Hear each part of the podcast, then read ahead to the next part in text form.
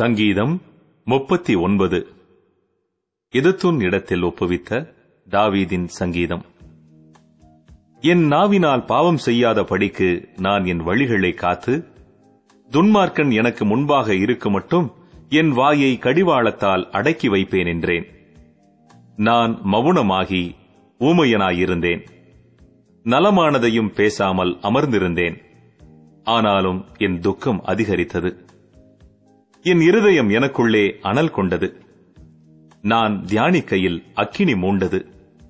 அப்பொழுது என் நாவினால் விண்ணப்பம் செய்தேன். கர்த்தாவே நான் எவ்வளவாய் நிலையற்றவன் என்று உணரும்படி என் முடிவையும் என் நாட்களின் அளவு இவ்வளவு என்பதையும் எனக்கு தெரிவியும். இதோ என் நாட்களை நாலு விரட்கடை அளவாக்கினீர்.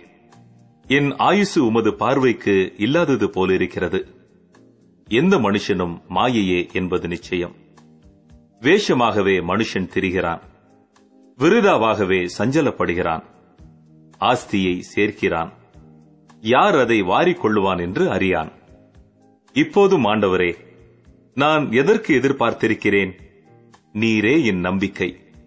என் மீறுதல்கள் எல்லாவற்றிலும் இருந்து என்னை விடுதலையாக்கும். மூடனுடைய நிந்தனைக்கு என்னை ஒப்புக்கொடாதேயும். நீரே இதை செய்தீர் என்று நான் என் வாயை திறவாமல் மௌனமாயிருந்தேன் என்னிலிருந்து உம்முடைய வாதையை எடுத்து போடும். உமது கரத்தின் அடிகளால் நான் சோர்ந்து போனேன். அக்கிரமத்தின் நிமித்தம் நீர் மனுஷனை கடிந்து கொண்டு தண்டிக்கிற போது அவன் வடிவை பொட்டரிப்பை போல அழிய பண்ணுகிறீர். நிச்சயமாக எந்த மனுஷனும் மாயையே. கர்த்தாவே என் ஜபத்தை கேட்டு என் கூப்பிடுதலுக்கு செவிகொடும்.